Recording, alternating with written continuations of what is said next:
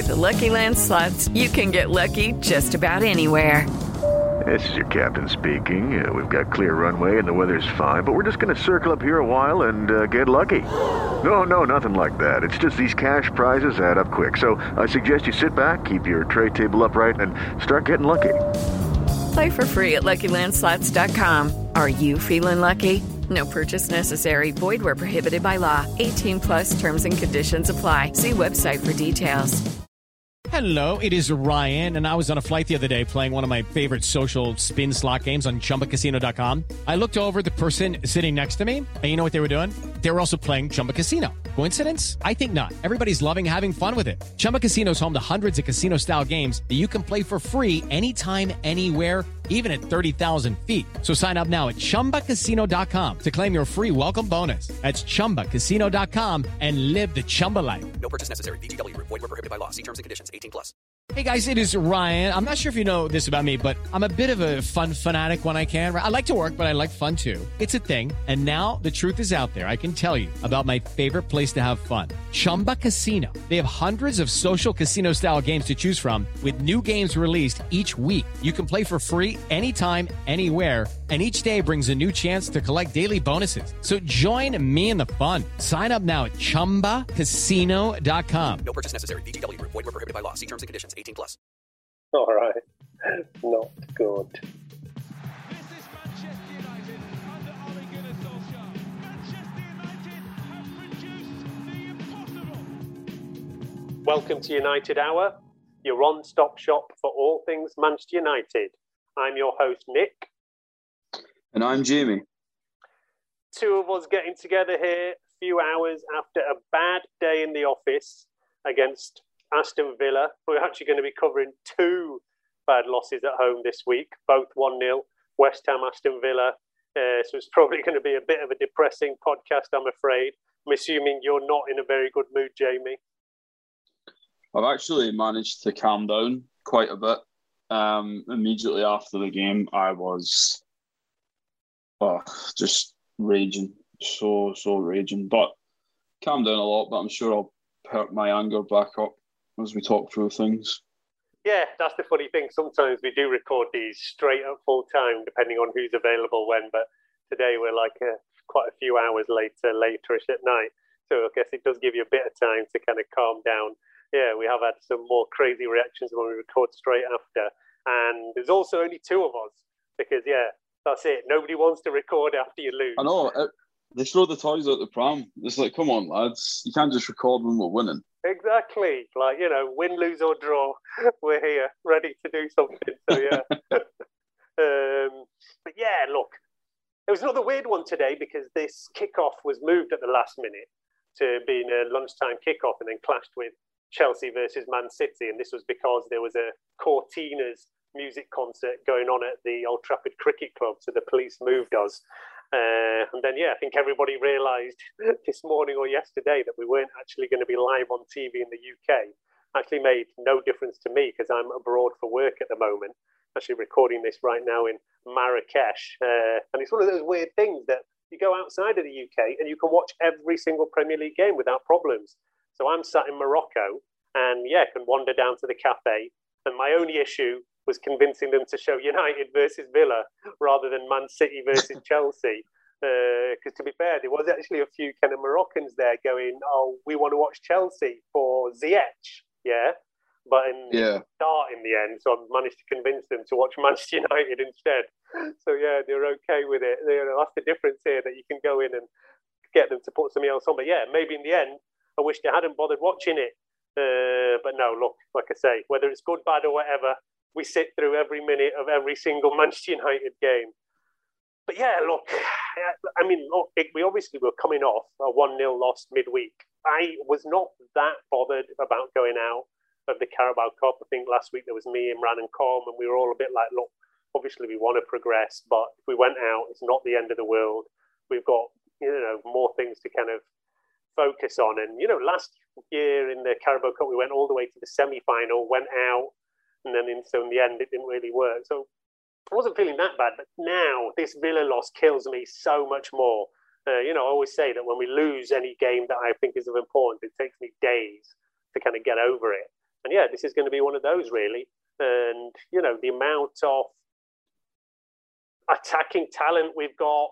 Everybody talks about the crazy squad we've got, and yeah, we don't even manage to score a goal, and not even hardly really deserve to score one today. You know, that was the really disappointing thing.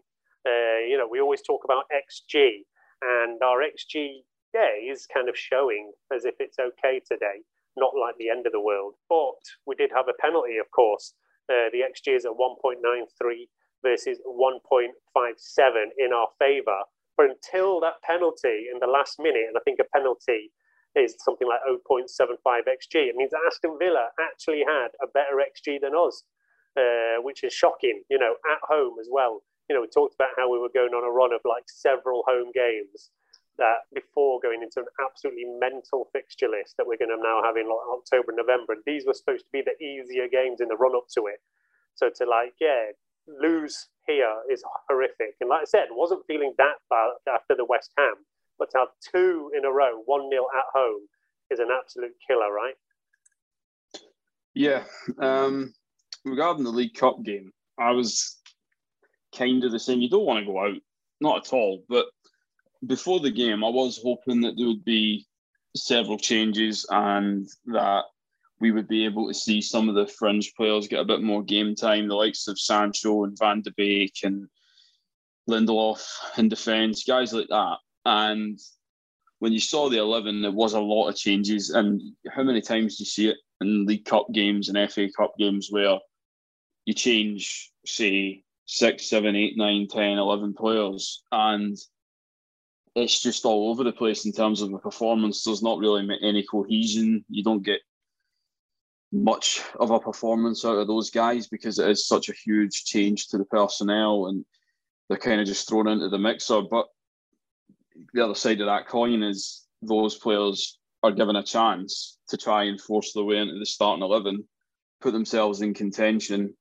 And that's kind of what you're looking for in these games. And I thought there was some decent performances on Wednesday. There was some real bad ones at the same time. But to go out the League Cup, I wasn't really that bothered. I thought we probably played okay and well enough to at least get a draw. Um, the defeat maybe was harsh, but no, I wasn't overly bothered about that. But then, as you say, you then couple it with the defeat today, and it's very damaging because then it's like, right, well, that's two home games in a row in the space of not even a week, and the, we've lost both 1 0.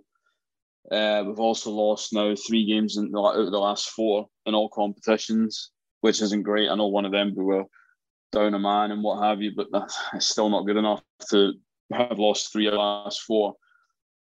And he was just just so disappointing. Um, the XG stat, as you said, I couldn't believe it when a friend sent me a text saying that that before the penalty, Villa's XG was actually better than ours, and that says it all, really. I mean, we had 27 shots and we still had a worse XG than Villa, who had seven. That's that tells its own story. That that the, the, finishing is just nowhere near the required quality that it needs to be.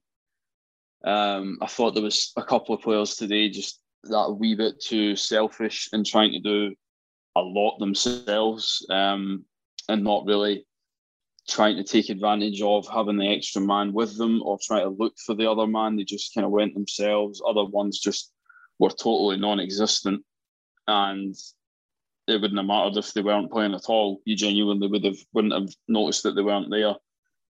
So there's a lot of pressure now suddenly on Ollie because, as you say, the run we've got coming up is tough to say the least. So you were looking at these games thinking, get a couple of wins under the belt, just try and get a bit of momentum in these home games. It really killed us last year in terms of the amount of games we lost at home and drew at home. So you were looking to try and build on that this year and do better. And there immediately we're, we're under pressure already and on the home front. But yeah, and before so today, I mean, we'd smashed Leeds, we smashed Newcastle. Uh, you know, the home fans had had an amazing start to the season. And now, all right, we had that West Ham that was a heavily rotated team. Uh, but today is an absolute killer. Um, yeah. And, you know, I'd say, I said it like a couple of weeks ago that like the demand for tickets now is huge. Uh, you know, it's partly to do with Ronaldo. It's partly that everybody's back in the stadium for the first time in 18 months. But I've been getting so many texts from people saying, "Have you got a spare ticket? You know, anyone who's got spare tickets, even you know, for the likes of Aston Villa." Whereas before, you know, they're kind of like mid-tier games where, yeah, people always want a ticket, but you're not like inundated with requests. Whereas Yeah. now everybody wants to go back in. Like I say, it's that double whammy of Ronaldo, and everybody was excited about getting back to Old Trafford anyway. Plus, like you know, we'd absolutely smashed at the start of the season. Uh, two great performances, but this just sets us back so much. It's such such a killer of a result. Uh, I mean, you know, like you say, we knew how this game was going to go. We've dominated possession, sixty percent versus forty. We had twenty-eight shots versus seven of theirs, but not much of high quality. Then we've not made their keeper work that much. Uh, I mean, I wouldn't say that it was necessarily bad finishing because we didn't have that many clear cut open chances, really. But yeah, it was more, I think you did say bad decision making, where maybe there should be a pass when there's a shot. And yeah, there was a few as well where, you know, players could do better.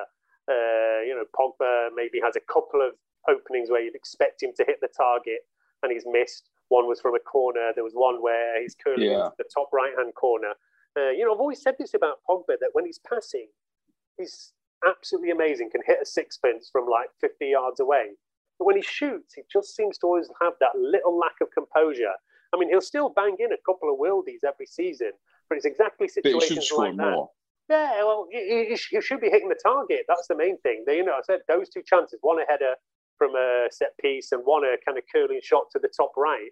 He should definitely be hitting the target with these. And if he had done, I think both of those go in. Uh, you know, Yeah, then there is probably. the only kind of one good save maybe from the keeper was from a Maguire set piece. Um, and then, yeah, Mason Greenwood had two or even three very good openings. And each time, just his first touch just slightly let him down. And then each time he was trying to then kind of make up for that bad first touch and ends up with a bad shot. And there was at least one occasion where, you know, he put two probably, where one, I think he, Bruno was screaming for a square ball. Yeah, that's that was the disappointing one for me because he does the the initial bit of work he does is excellent, where he moves, he's in an offside position right at the very very start of when we we get the possession back. He gets back he gets back into a position between the two defenders. So there's one really deep. There's one who's then pulled across towards Bruno. Mason's right in between the two of them. Bends his run, gets after the ball, and then checks inside. That whole part of his movement is excellent. But then the other defender panics because he sees the run that Mason's making and the check inside. So the defender then comes across. And as you say, Bruno is absolutely screaming for the ball, 12 yards out or whatever it is. No, nobody marking him. The keeper had already moved to the near post because that's that's where Mason was. So you were just when you saw the replays back, you were just that's a massive chance that just just just to square the ball and have the entire target to hit. And he just takes that shot on, and it's not even a great shot. It's just a shot along the floor, right at the goalie, and it's it's one of those you're just like you just need to get your head up there, and then it's almost as if I, I wouldn't say it affected him, but after that, the amount of times he got the ball, and okay, there wasn't really much on on some of these other chances. Like I seen one where in the second half, he had the ball, kind of ran all the way across the box and had a shot, and it was again right at the goalie. And people were talking about, oh, that's just another shot. That one, I, I, I can see why he didn't, because by the time Ronaldo runs in, he hasn't got the pass at all to Ronaldo. He's only got the shot available to him. But there was just other times in the build up to things, and all he was doing was shooting, especially in the second half, wide out on the right hand side and coming into the box. It was in impossible angles where he just 99 times out of 100, you're not going to score. And he was just shooting into the legs of the defenders, blocked, going out for a corner, blocked, going out for a throw in, blocked, going back out towards whoever was standing behind Greenwood. And you were just watching it time and again, thinking, you can't keep doing this. You can't keep getting the ball out there, just running in and just shooting from there. And every single time the defender's standing you up. So that's what I was meaning by like decision making. You just sometimes you just need to just calm it down, be a bit less frantic, and just get your head up. and just look for the pass. I mean, to be fair to Mason, it is his speciality, is cutting in and scoring from what often seems like impossible angles. We do, know, you know, we've seen him even this season Oh, banging yeah. like some beautiful shots, and yeah, he can do it. But yeah, some days, uh, you know, I have it when I'm playing football. Like some days, you have a few shots early on, they're not going, and I just think, listen, it's not going to be my day for scoring today, so I'm going to pass these off and let Yeah, just somebody keep else the ball in possession. Yeah, Yeah. keep hold of it and try and see if I can set somebody else up. Um, and uh, you know, the, the thing is as well, Ronaldo is also similar. He'll very rarely maybe go for the assist when he's got any kind of shooting option. Uh, and both of them are great finishers, so you can kind of understand it.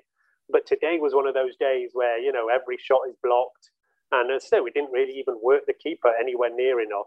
I mean, there was other chances as well. Like Bruno had an earlier one very early on where he had quite a lot of time and space and blasted it over. Yeah, Uh, blazed it over. Yeah, and which unfortunately was a kind Happened of precursor to what happened in the last minute.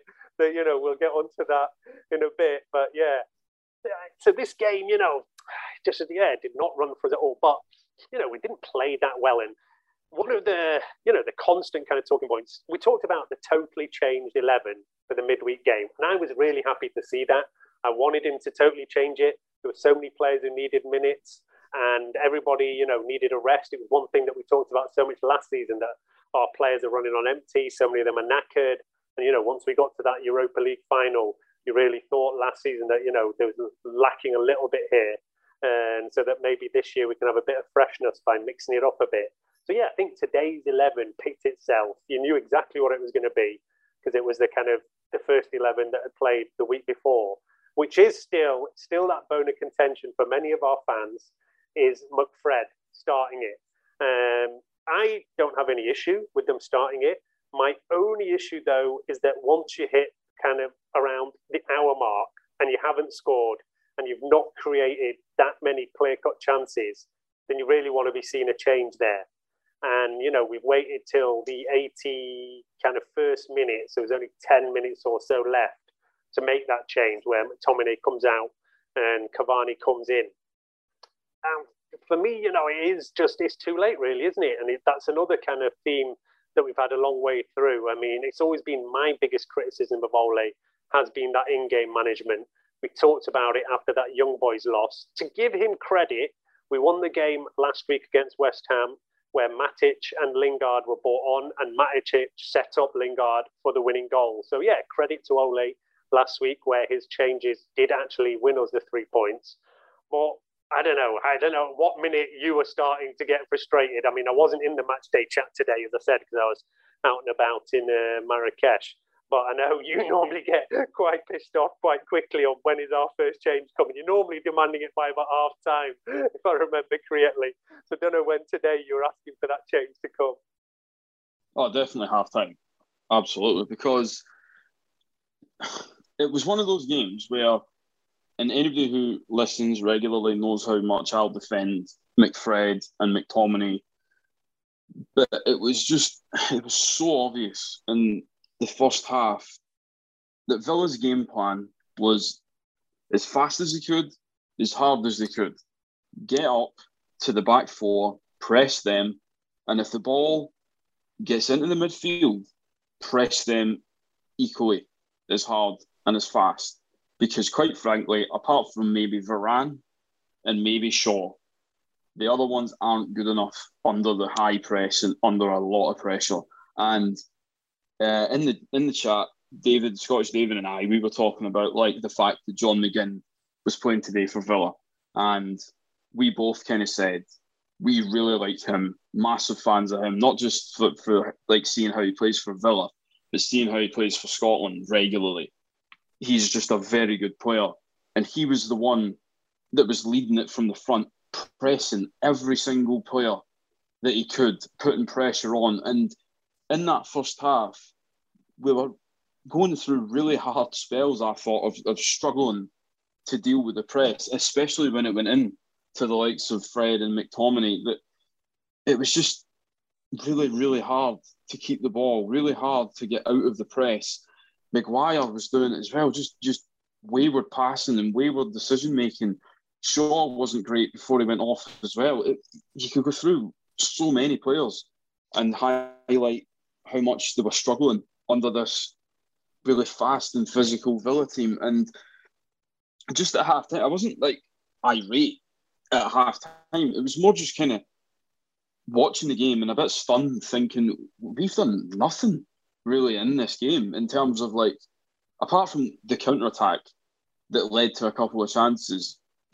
In terms of build up through the game, we've we've done nothing because we can't seem to get out of this press, and it genuinely seemed for large periods of that first half we were trapped in our own half. We, we, we could barely get out, and and that was the, the half time I just said in the chat. There has to be a change here because McTominay's non-existent. Fred's giving it away under the ball. Okay, yeah, his, his work rate is great. His endeavour's great, but again, tactically, in terms of how do we get out of this press, there, there was just no plan at all. And McTominay, Fred in particular, were just not getting their foot on the ball and giving us enough quality to get through that press to get into Villa's half and actually start building some attacks. So that was immediately apparent at halftime that you needed a change like Van de Beek to come on for say McTominay, because as I said, he was non existent in the first half. You could have easily made that change.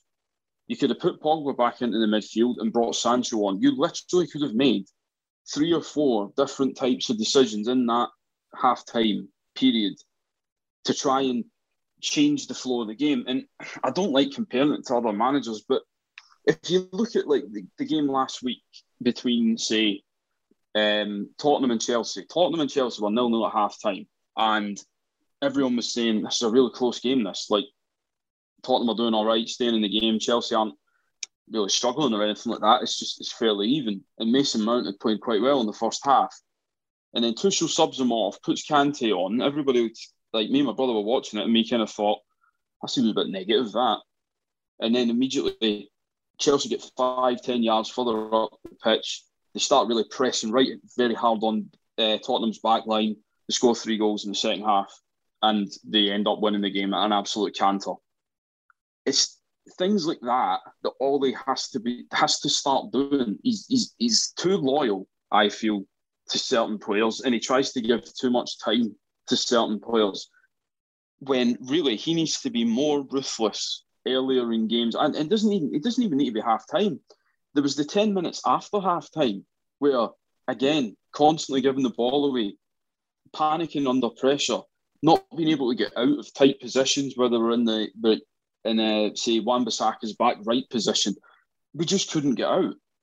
And if we actually somehow managed to get the ball into the midfield, there was the, the quality wasn't there to get the foot on the ball, turn, and just keep us in possession. Every single time it was like a panicked 30 yard, 40 yard hit up the field to try and get Ronaldo or Mason or Bruno running forward on the shoulder of a defender. That was the only tactic just get it into the midfield and just hit it over the top. And it's like, no, just you just need somebody to just get their foot on the ball and just try and calm things down and be be good enough to have that quality that's going to help get us back into this game in terms of stopping their press and just stifling them a little bit. And to wait until the 80th minute and the decision is, is Cavani, it was just baffling. It really was because it was like another example of you just you, you you're not sure what Ollie's thinking is there because he must have seen all the way through that second half how badly we were struggling, how much of the game plan, whatever it was, wasn't working, and he had to change something in that midfield, and he just didn't. He just left it as long as he did for 80 odd minutes, and then, as you said, you bring Cavani on with 10 minutes. Okay, that how many times does that actually work? that you throw a striker on for 10 minutes, give hope they get a chance and score. It's, it's not good enough for me. And that's kind of why I'm going off on a bit of a tangent now, but that's why I said in the chat, I think there needs to be a much wider discussion about the performances because I know, like you said, we smashed Newcastle at home. Yeah, we did. But hand on heart, truthfully, the only game I've enjoyed actually as a fan watching it this season has been the Leeds game. That was that's the only game I've sat and watched and thought that was a really good game. That was a really good performance. That was everything you would expect watching Man United. Every other game, there's there's too much. There's too many times, large periods of time goes by in games, and you genuinely don't know what we've done. We haven't had a shot on target. We haven't put any pressure on the opposition. We haven't done anything. The other, we just invite the other team onto us all the time. And I know that's because we like the counter. We like to hit it long to get guys in behind. But that can't that cannot be your only tactic. Aston Villa at home, come on, you need to be doing better than that. And I know people will point to the fact we've not got the defensive midfielder that we needed to help us play like that. But there's more than one way to skin a cat. Surely there must be other ways that we can change it and play to try and beat Aston Villa at home. Yeah, I mean, I think that's a, look. I do agree with a lot of that. I think it's a bit too negative to say that the only game this season uh, was the first game of the season. I thought we actually well deserved to beat Newcastle, even though we were even one-one at one point in that game. I thought we were playing pretty well, and I was happy with it for sure. And I've been yeah happy with parts of other games as well. And even today, I actually thought uh, first half I was okay with it, even though we'd not created that many clear cut chances. We were dominating possession. We had quite a lot. Did you not think it had to change though? Not at all. Not at half time. Oh, not in the oh, slightest. No, that's... not in the slightest. Like we were dominating the game. We had quite a lot of openings, and you just said, "Look, eventually the game is going to come, but the goal is going to come." And then you know it's always the same in these games where these te- teams come to defend. It's just getting that first goal breakthrough that forces them to play, and then we get the second and the third and you know the fourth against Newcastle and Leeds and whatever. And But see, I think I think teams have worked. I think teams have worked that out though. I think Yeah, teams have they worked have. out Of that, that- they have. they want us to do that because that's now. If you go back and start looking at other games now, so Southampton away, no, but Southampton away. poor. Those two matches No, no. were not good at all. Yeah, but what I'm saying is, if you look at the opposition and how they've played against us, Southampton away, Wolves away, West Ham away, Aston Villa today at home, West Ham during the week to an extent, and even then, young boys, every single one of those teams played in a way that was very fast out the traps, closed down aggressively. And okay, it means they might be really tired by the last 20 minutes, and that's inevitably going to happen. But the amount of times we see teams play that way against us because they know if we get the first goal, they're going to open up, which means it's going to be much harder for them. So rather than just sit and wait for that, they aggressively come after us. And the amount of times it leads to goals is is unbelievable. Whether the goals are fluke, like we've seen a couple of times this season, or a defensive mistake, like we've seen a couple of times this season, that is what teams are doing to us. They aggressively get after us hard and fast. And okay, Villa didn't score until the 80 odd minute today, but the, the amount of times they made the defence panic and chances were created, and quite frankly, they should have scored long before they did. And Southampton did, Wolves didn't, but nearly did. There's so many examples of we're, we're so slow out the traps at times, and it's just it's got to change. Like that's got to change, and I think the way we play against other teams at home, especially, has to change. You cannot go in with like McFred, like Fred and McTominay. I, ju- I just think when you're playing the likes of Villa at home, all due respect to Villa, surely you don't need to play those two in midfield. Surely you can play Van de Beek in one of those positions, or even drop Pogba in and play Sancho on the wing instead. Like, I just don't understand the perseverance with Fred and McTominay against game in, in games that we should be winning, like today. That's that's what's frustrating for me.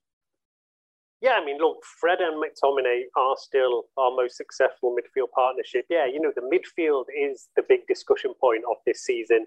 You know, as I pointed out in previous podcasts earlier in the season, we were having a different midfield every game, and it was partly down to injury. But yeah, he was mixing it up, and you know, we had different combinations. Like we talk about McFred, then we had whatever what you call it, uh, Pog Fred, or uh, Pog Titch. Uh, you know, we had all. Oh and, uh, man, yeah. Matt, Matt, Fred, uh, all the different kind of combinations early on, and yeah, it, it kind of comes back to each time that McFred are the most comfortable. But yeah, we know what we get. They're just kind of workmanlike. They do the hard work. We, the passing is not good enough from either of them, and that was one big thing that I was actually quite surprised after that midweek game against West Ham that I came out of it saying, "Oh, I was really happy with Matic and both Matic and Van der Beek in midfield in this game." And I was saying, you know, Van der Beek had a really good game here, and then I saw quite a few people online and whatever saying Van der Beek was rubbish, and that's why he's not going to get in the team. And I was really surprised because I just thought, especially his passing, you just saw was so much more progressive than Yeah. you ever see from either of McFred. Uh, you know, so many times he's playing a first time ball. So many times he's playing a much more cutting ball through their kind of midfield to players up front, which you just never see from McFred. From McFred, it's always win the ball, and then maybe Shaw or maybe Bruno is going to make that pass, or maybe Pogba is going to make that pass. Whereas Van der Beek was actually trying to make those balls. And the only reason I can think people said that he wasn't playing well was because there was twice he got in quite good positions to shoot in that game, and he put two awful shots in. And I do remember that and just thinking, oh, you know, those shots are no good at all. And uh, there was also one or two times Van der Beek got slightly outmuscled in midfield, and that's a question mark over him. But he also won the ball in defensive kind of battles in midfield more than once. So, yeah, on the defensive side, I think he did all right as well. Uh, but like I say, it's all about that passing. And that's where you really can't. We know that Fred and McTominay are not the best passers, not the most creative. They're always going to go for safer, keep the ball options, and try and lay it off to the likes of Bruno, to the likes of Pogba, sure, to create those chances. Uh, and then, yeah, you know, today, when those things aren't happening, you don't get enough. And yeah, I totally agree that, you know, I was shouting for a change. The only, only kind of thing you can give to Ole is that he was obviously forced into two substitutions uh, that he didn't want to make. You know, one is in the first half where Shaw goes out, Dalot comes in, um, and then there's that Maguire thing where I also think that he stayed on the pitch way too long.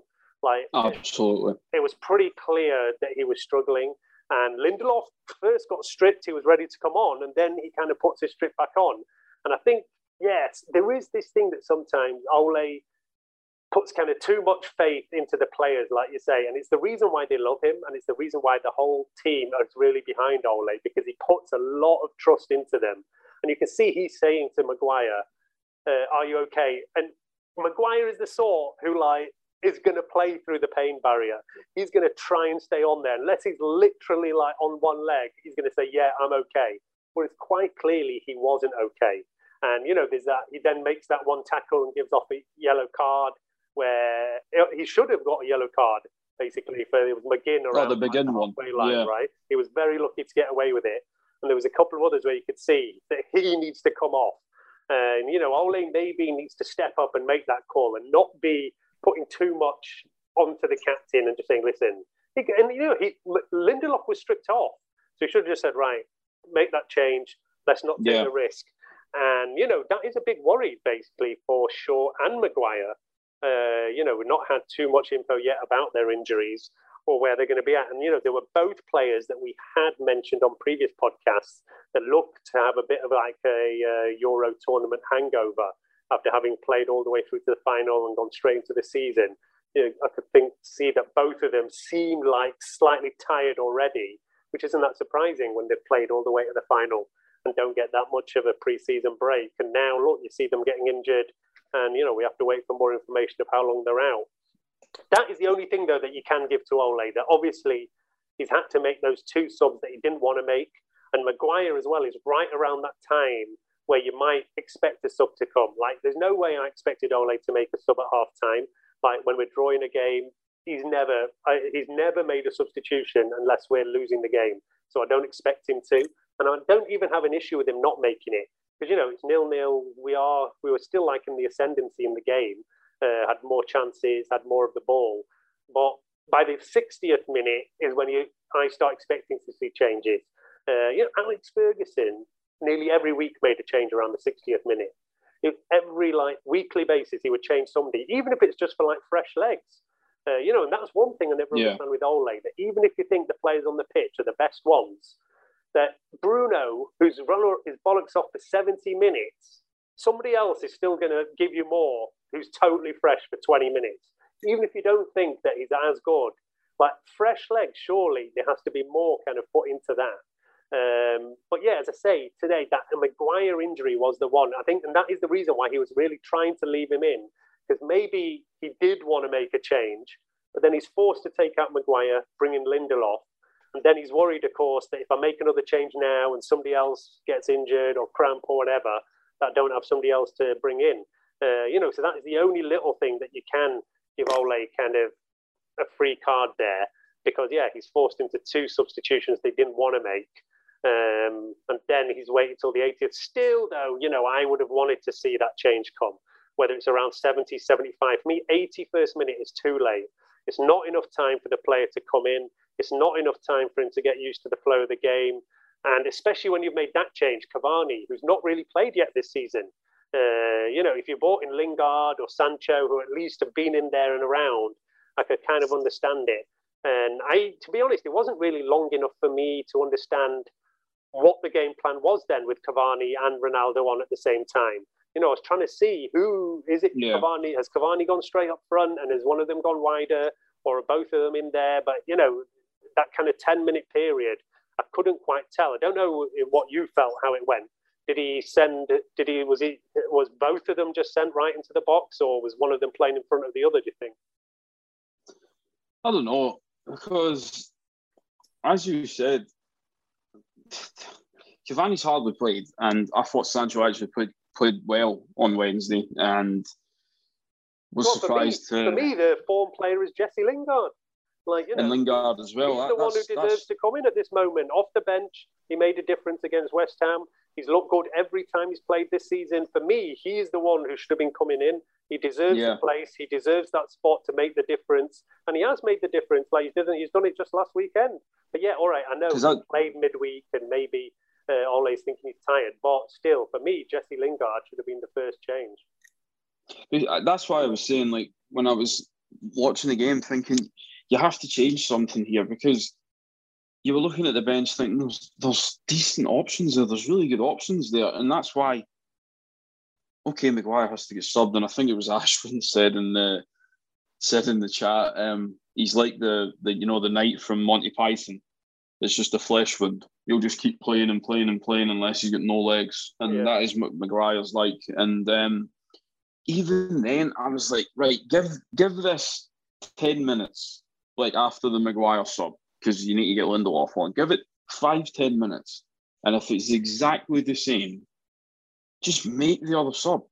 As you said, give give whoever's coming on twenty minutes to try and affect the game. And I genuinely, I was surprised it was Cavani. And all right, it was far too late. That's the first thing. But the second thing was I was really surprised it was Cavani.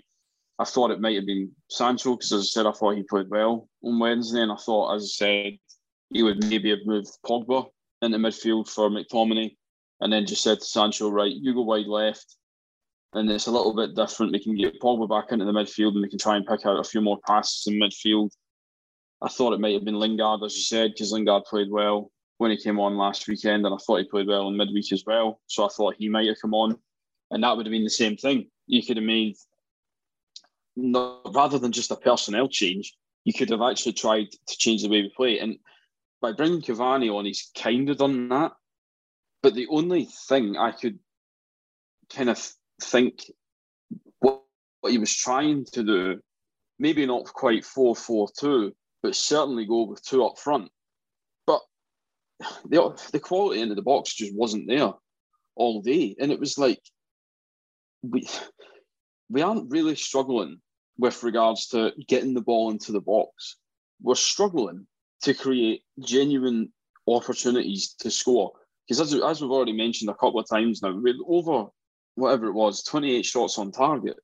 Eh, sorry, 28 shots overall, with only seven on target or whatever it is.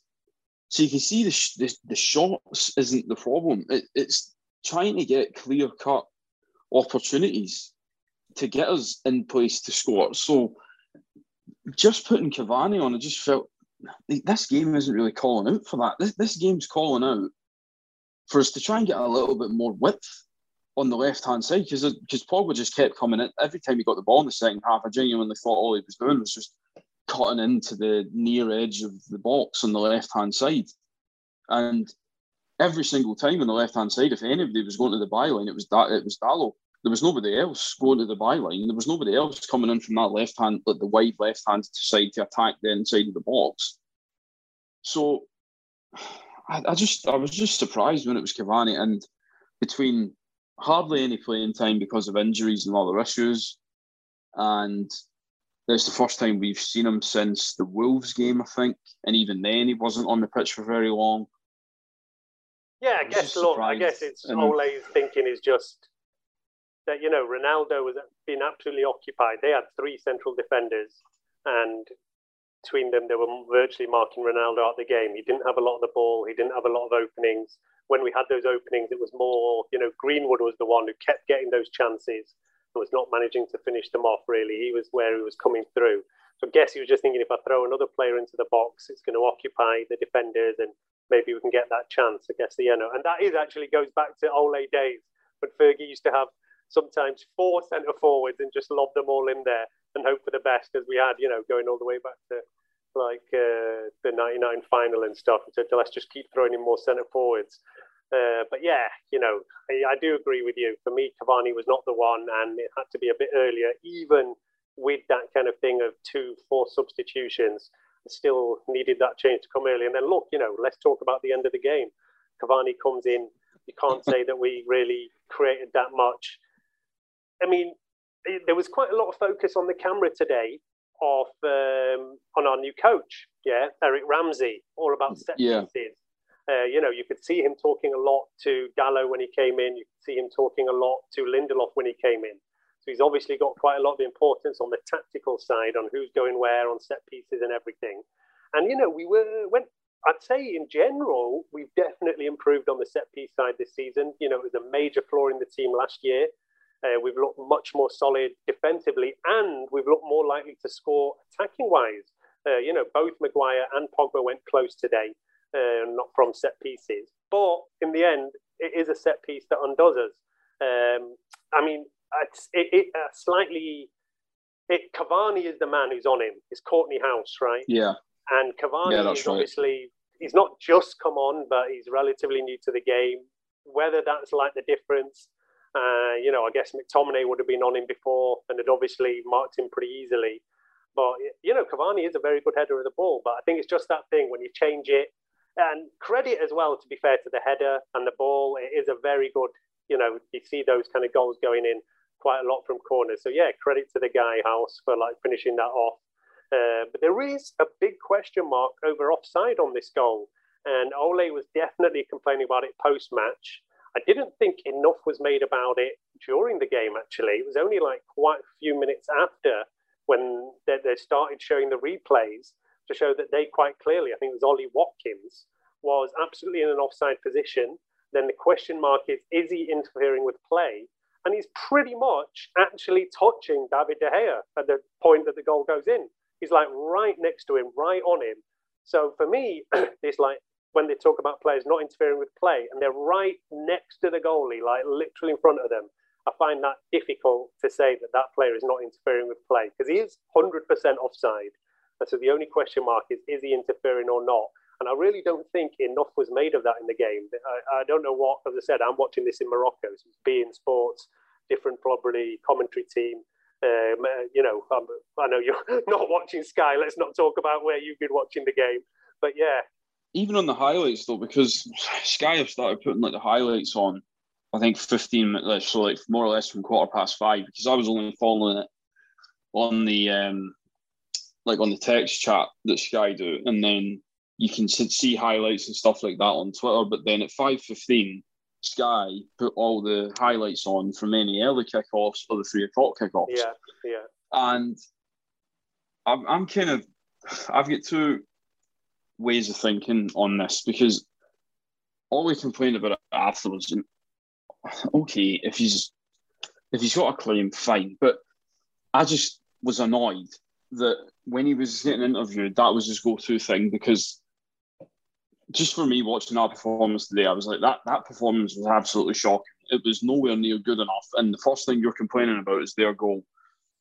They've they should have scored two or three other ones, and they Yeah, missed. but that's that's this the, one, they've, they've got the typical- of the green. Fine. typical. But what I'm Alex saying is- Ferguson always did that as well. You know, you have to divert. Yeah, but You're not going to come out and say, "Listen, we were fucking shit and we were all awful." You're going to blame the others, blame the ref, blame everything. yeah, but I don't even. But but I'm not even I'm not even as convinced though because I when I saw the replay back, I, I wasn't that bothered. Like I know some people are saying, oh, like you said there, oh, it's this, that, and the other. When I was watching that Leicester game last week, and the one was ruled out, I didn't even know what it got ruled out for. I had to rewind it about three times on Match of the Day because I genuinely didn't know why why it had been ruled out. And they said he was interfering with play, and it was like, no, he isn't. He's just, he's not even standing anywhere near the goalkeeper's eye line. He's just standing next to the goalie. exactly. Whereas and so- he's right next to him. He's actually touching De Gea at the time the ball goes in. Well, um, how can you not be interfering with play? I maybe, I, maybe just the way I've seen it, I've not seen it enough. But genuinely, I, I didn't notice anything like that. And the fact that even the commentators never said anything about it at all in the highlights is probably just kind of solidified. That's why I don't, I, I don't really have too much of an opinion on the offside, to be honest with you, because when I saw the replay, I, I'd never really thought that much about it at all. And then in the, The highlights, is, is barely showed anything. Watkins is not is not within De Gea's sight to where that ball's going in. So you could maybe say that listen, he's not really impeding De Gea, which is fair to say, but he is offside and he's right next to the goalie. So I think there is definitely a shout there, and whether VAR have looked at that properly or not, I have no idea. Uh, you know, there's still a lot of question marks on VAR this season. I personally, I don't know what they're looking at. I, I don't know what they're looking at anymore. I really don't. I mean, when a goal scored at the moment, you kind of erupt like you usually do, celebrate, but then immediate, your immediate thought is then, actually, hang on, is there going to be any reason that this is ruled out? Because you just don't know anymore. You just don't know with VAR whether they're going to interfere, rule, rule stuff out, go back to a previous uh, phase of the play to rule the to rule the goal out. But as I said, the fact that I was seeing it on the highlights and they played it back twice, I think, from two different angles, and I didn't really see any interference like that. And then, as I said, the the, the, the commentators never even mentioned anything about possibly VAR having a look. So that's probably skewed my thing on it. But just Yeah, no, VAR as I say, over here they did make a bit more just of a don't- deal about it. Uh, it is interesting how you say, you know, this kind of colours your opinion of the game. How much do the commentators focus on it? How much do they make a big deal about it? I'm actually watching beIN Sports over here. It's a different commentary team, and they did actually go into it a bit more. And then, you know, I spoke to a couple of people at home, and they're like, "Oh, they barely even mentioned. I didn't even know it was offside. Uh, you know, it wasn't even made a big deal of at all." Uh, so yeah, it's something to go and look at. But yeah, look, as I say, we still we're not. It doesn't take away from the fact that we weren't good enough today, but still, we did have a chance to save a point here because you know minutes later, the same player, Kortney Hause, um, gives away a penalty. It was a kind of similar thing to our penalty against Luke Shaw last week, where you know. 10 years ago, they would have said this is ball to hand, the player's too Yeah. close, it's not a handball. But in the modern game, that is a handball. Penalty goes. Then we've been waiting weeks to see who is going to take our penalty. And, uh, you know, ev last week I know Imran said, look, it's going to be Ronaldo. There's no way it's going to be anyone apart from Ronaldo. And today we had a couple of free kicks that went, and, you know, Bruno let Ronaldo take them, even though they weren't particularly great efforts. But yeah, this time Bruno obviously decided, listen, I am the penalty taker at Manchester United. He's only missed one out of, I think, 22. His penalty taking record is way better than Ronaldo's over the years. I mean, he's not taken as many, obviously, but I think I had a look at it, and Bruno was before today was at 91% success. Ronaldo's at something like 82 or something like that. But obviously, he's taken a hell of a lot more penalties than Bruno has. Uh, so yeah, I think it is totally fair that Bruno said, "Listen, I am the penalty taker here," but that is the worst penalty I've ever seen Oh Bruno take God. for us. I mean, I I just I, I don't think yeah even the one he missed he didn't miss he was like you know uh, kind of poor shot uh, saved by the goalie and but this one to just absolutely sky it. Uh, I mean, there was a lot of bullshit from the Villa players standing around trying to put off and whatever, but still, a player like Bruno He, he's been in situations like that before. It shouldn't be a big issue for him. And just to miss the target completely, I just, I don't know. I don't know. What can you say about that? Or just, you know, I saw a little bit afterwards in the post match where people are saying he's thinking too much about it because of the Ronaldo thing, and that's put him off. I don't know what you think about that. I don't know about that, but I, I didn't expect him to miss because um, the Brighton one last year, you know, where uh, the penalty was given after full time and we had to kind of stand around and wait because VAR were looking at the handball. They eventually gave it. And even after they gave it, it was kind of the same thing with the Brighton players engaging in a little bit of argy bargy, um, trying to put them off. And then Bruno smashes it in the top top bin.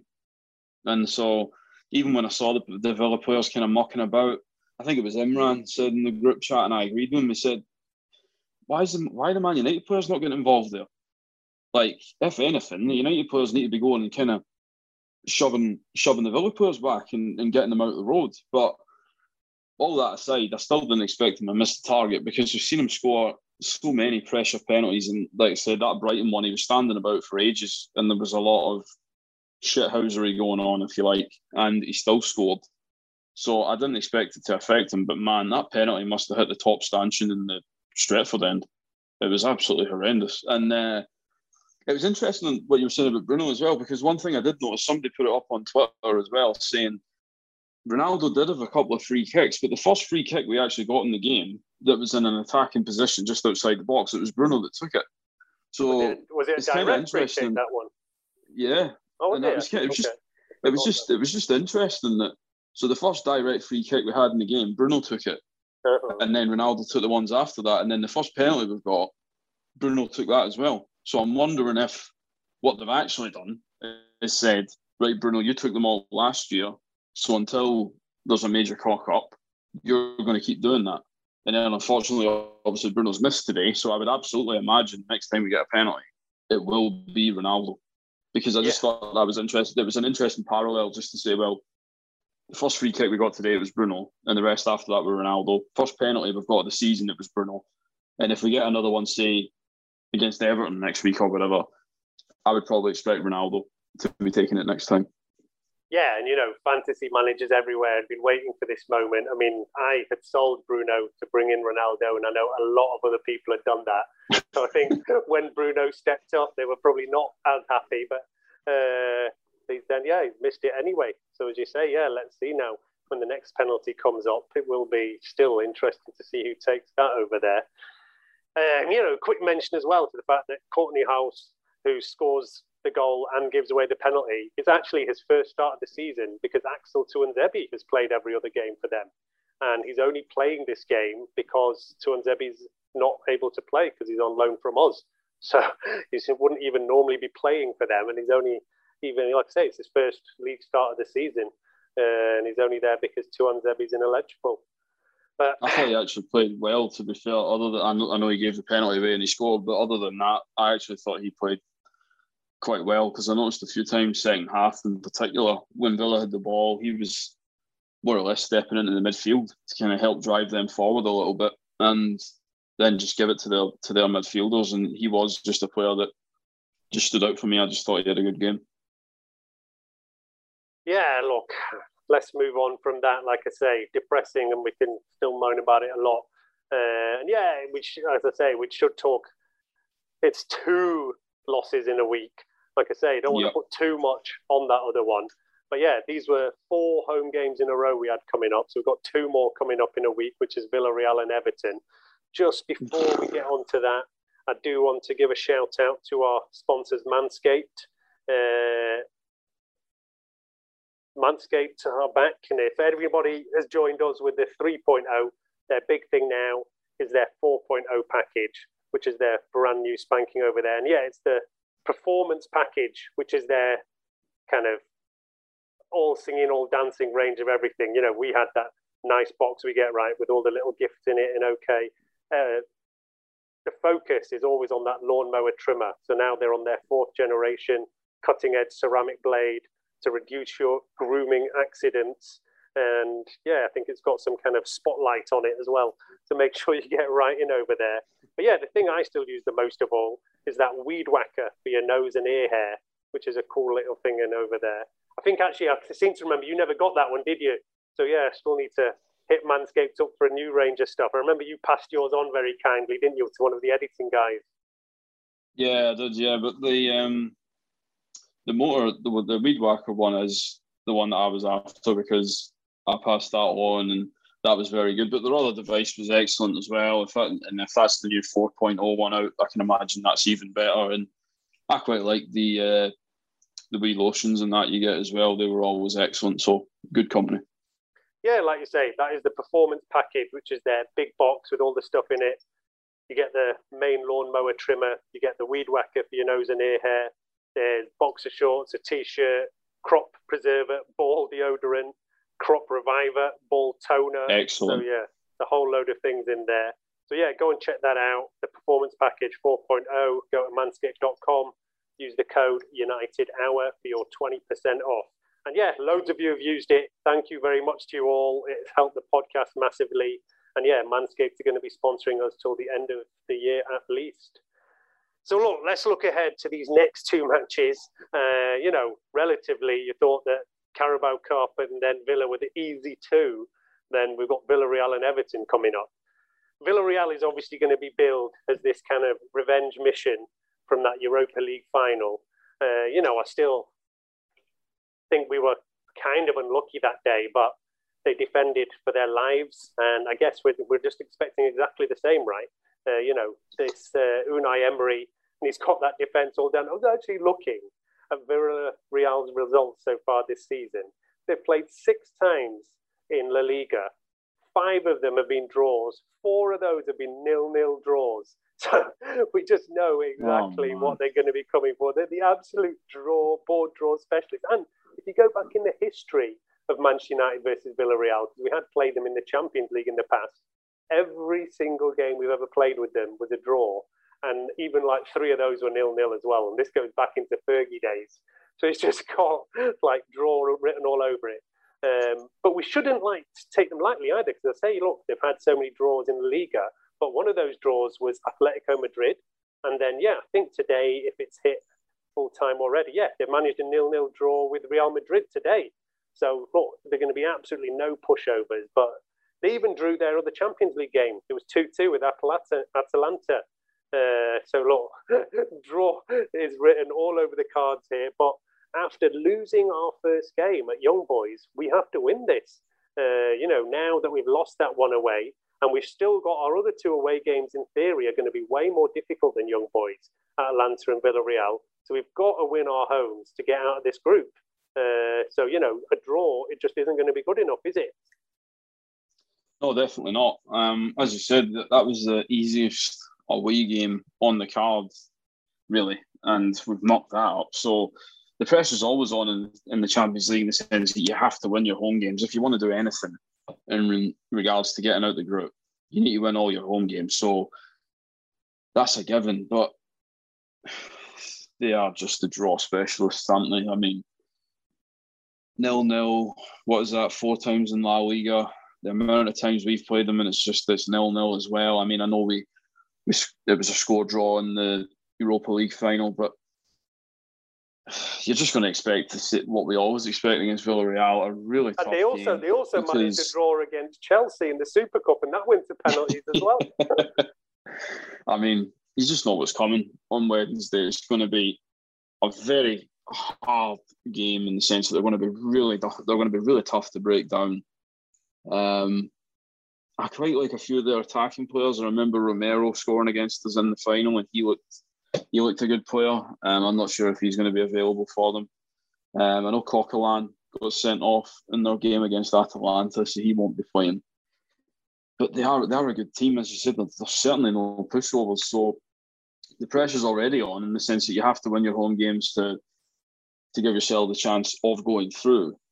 But more so with that stupid, terrible loss in uh, Switzerland a couple of weeks ago. So yeah, it's a massive game on Wednesday. The pressure's on, and that's that's where the last two games have been so disappointing and frustrating as well because it was already a big game in isolation.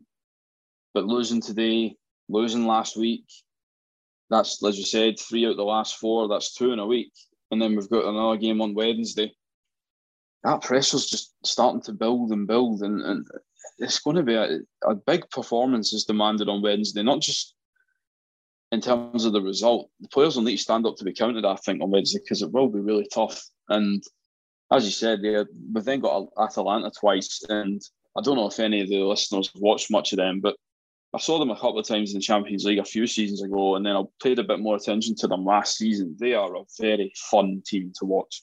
They score a lot of goals, and while they concede a few, their mantra is the old Real Madrid thing. Doesn't matter if you score three, we'll score five.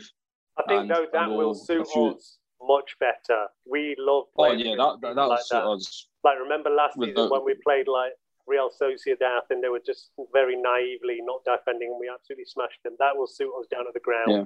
Our much bigger problem is going to be Villarreal, who are going to come to Yeah, defend, definitely. who are going to come to try and nick one, as they did in the Europa League final.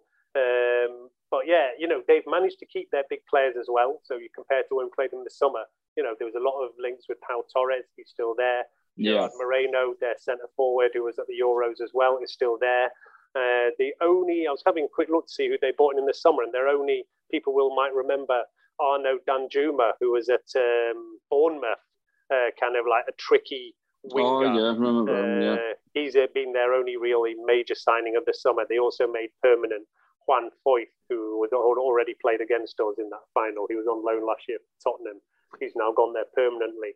But he's yeah, not it's a bad player as well. yeah, he's like I say. So it's going to be a very similar team that we played in the summer. So at least all that scouting and all it should have been done already.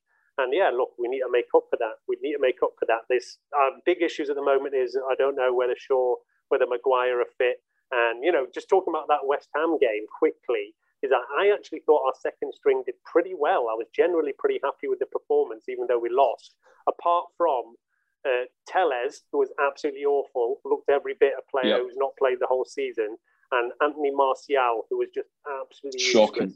Um, Martial, I just don't know where we go with him now. Like when you see players like Ronaldo, who are ten years older than him, running faster, running further, and you just uh, there's just no excuse. Like you know, even if you're not finishing whatever, just you need to move. You need to do something. So yeah, I don't know. For me now, we've got players coming back. Cavani's back. Ronaldo, um, Rashford might be back soon. For me, yeah, Anthony Martial shouldn't even be making our bench. Uh, even today, I was like almost saying, look, Martial's done well to be on the bench because players who did pretty well midweek, like uh, Juan Mata, uh, Eric Bailly, uh, you know, they're not even making our bench for a game Yeah. like this. It really does show the depth of our squad now that players like that are not even going to make the bench. And yeah, you know, Anthony Elanga, players like that are still not even anywhere close to getting on our bench. Uh, so for me, yeah, Martial, never mind getting anywhere near the team. He doesn't even really deserve to be anywhere near our bench. Yeah, I agree with that. I mean, that was just atrocious on Wednesday from him because, as you said, the defeat wasn't great, but there was quite a few performances I thought were good. I mean, just to name Dalot as well, because I actually have been impressed with him since he's come back. And okay, he's not going to set the world alight in terms of be some world beating right back, but I certainly think he looks a bit stronger. I think he looks a bit fitter after his loan last Yeah, yeah. season. I I'm- think he's a I- good squad impressed option. with him. Yeah, definitely. But Martial, man, as you say, if it, people people said before Ronaldo come back, you know, he, he's just going to stand up front and you know, be that battering ram that that stands about in the box and waits for it. Ronaldo's been, no matter what you say about him, the work ethic in him is unbelievable. Even today, closing down players who he's on the left hand side of the pitch. And I can't I think it was Tyrone Mings got the ball and was just kind of sauntering along with the ball. Ronaldo's literally charged right across the line to go and close him down. The ball gets deflected off him, goes to the fullback. He then chases the fullback down and puts the ball out for a throw in.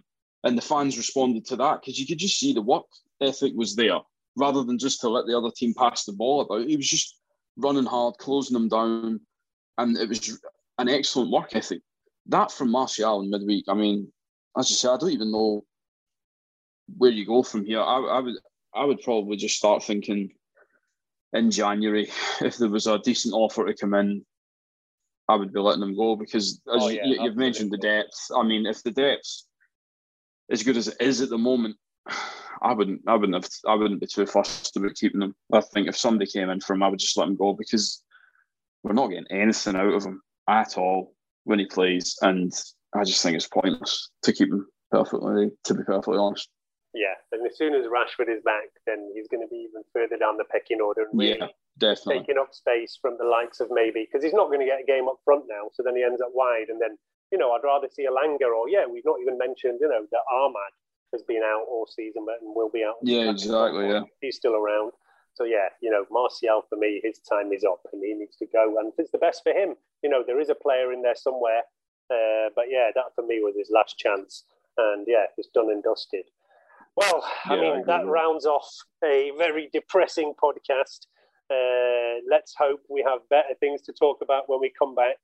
We won't definitely be back after Villarreal, although, yeah, we did throw you one out against Young Boys, you lucky listeners, uh, last week.